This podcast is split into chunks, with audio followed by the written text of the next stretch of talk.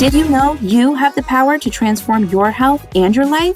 After years of suffering with undiagnosed autoimmune symptoms, I found myself on an endless loop of expensive supplements, broken promises, and drive-through meals. I was a busy working mom struggling with chronic pain. I could no longer keep up with life until I decided to take my health into my own hands. I discovered the healing power of Whole Foods and incorporated a healthy lifestyle that is simple, affordable, and maintainable even when life gets busy. With easy, whole food meal prep, meal planning, and wellness strategies, I healed my autoimmune symptoms, regained my energy, and lost thirty pounds along the way. I discovered I had the power to change my life, and I know you have that power too.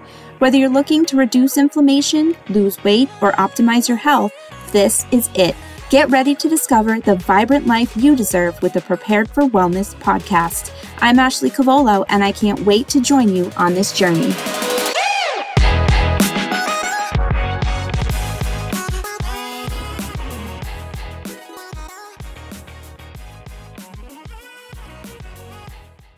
Hey, you guys. So before I jump into this episode, I was just listening to my last episode and realized I should have put a note in there.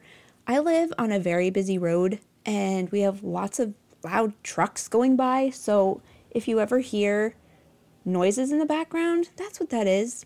And the beginning of the last episode was a really obnoxious truck that went by and it was kind of distracting, so I apologize, but that is life. So moving on, the four-part special that I am introducing to you will give you a sneak peek into the Prepared for Wellness Lifestyle program that I am hoping to release this December. In this four-part special, I'm sharing four of the important steps in this program. So part three, we are covering shopping for whole foods. We covered part two in my last episode, which was about creating your menu and creating your shopping list. So now this is going to take that shopping list into the grocery store, and I'll go through how you are going to buy those items on the list. So I just want to start off by saying shopping for whole foods can seem like a daunting task. It is easy to be overwhelmed by all of the options while trying to remember what you should eat and what you shouldn't eat. So I'm going to show you how I make it easy and painless with some tips and tricks. If you haven't listened to my last episode, episode eight, I highly recommend that you do. Um, I talk about my free gift to you on the website. It's a weekly meal planning menu that you can print out and will help you in this process. So tip number one, use your shopping list that we created in the last episode and reference your favorite foods list. Stick with these items while you're shopping to avoid buying things you don't need.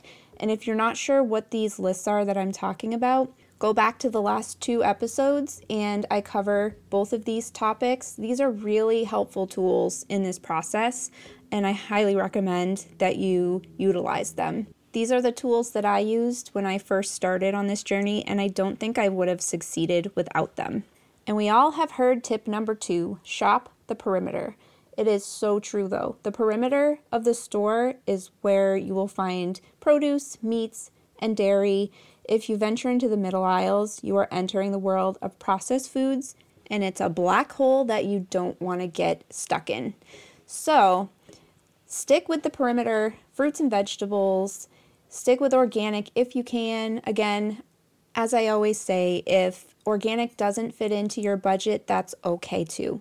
So here is a neat tip you may not be aware of, even if you're not going organic, but you're aware of what you are buying.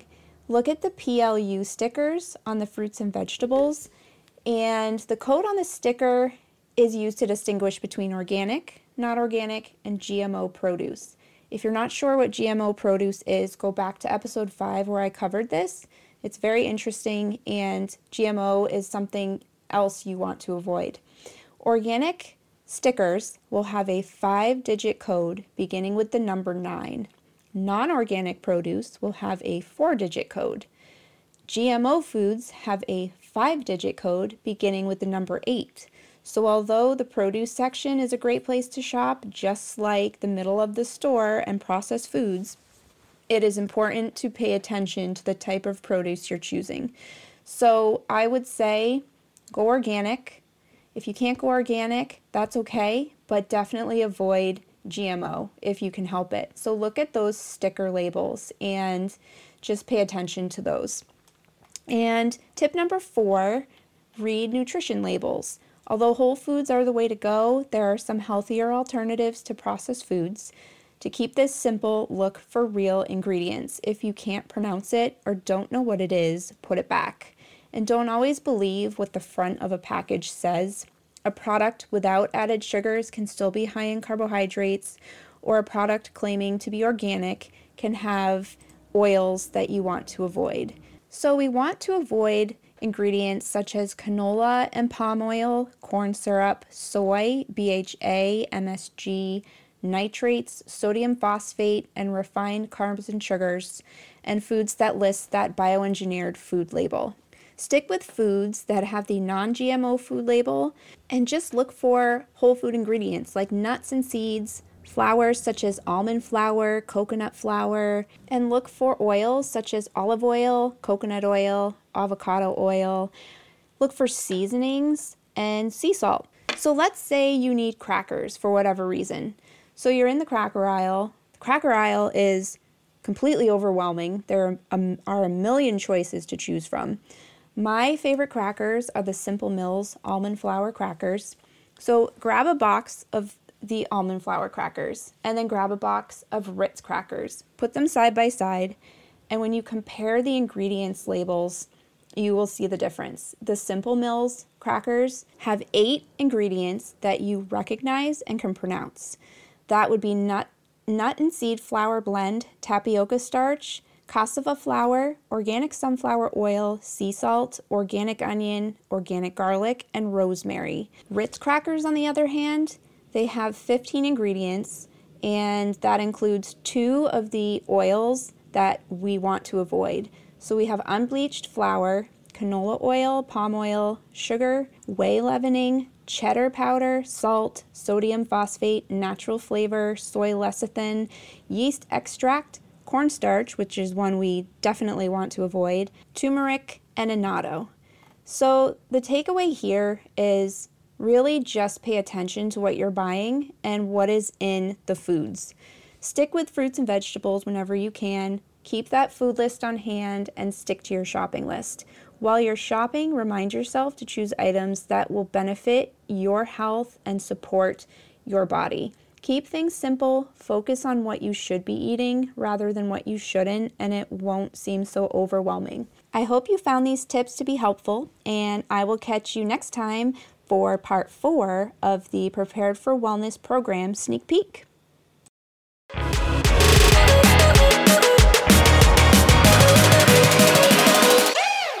Thank you so much for spending time with me today. I hope this episode helped you in your health journey and just maybe you learned something new. If you loved this episode, please leave a review. When you do, you are helping this podcast reach others around the world. Visit my website, prepared for wellness dot com, to view my coaching offers, free recipes, and so much more. Don't forget to grab your free gift while you're there. Follow me on Instagram at Prepared for Wellness and join my V I P Facebook group, Prepared for Wellness Community. Don't miss out on the fun and special announcements.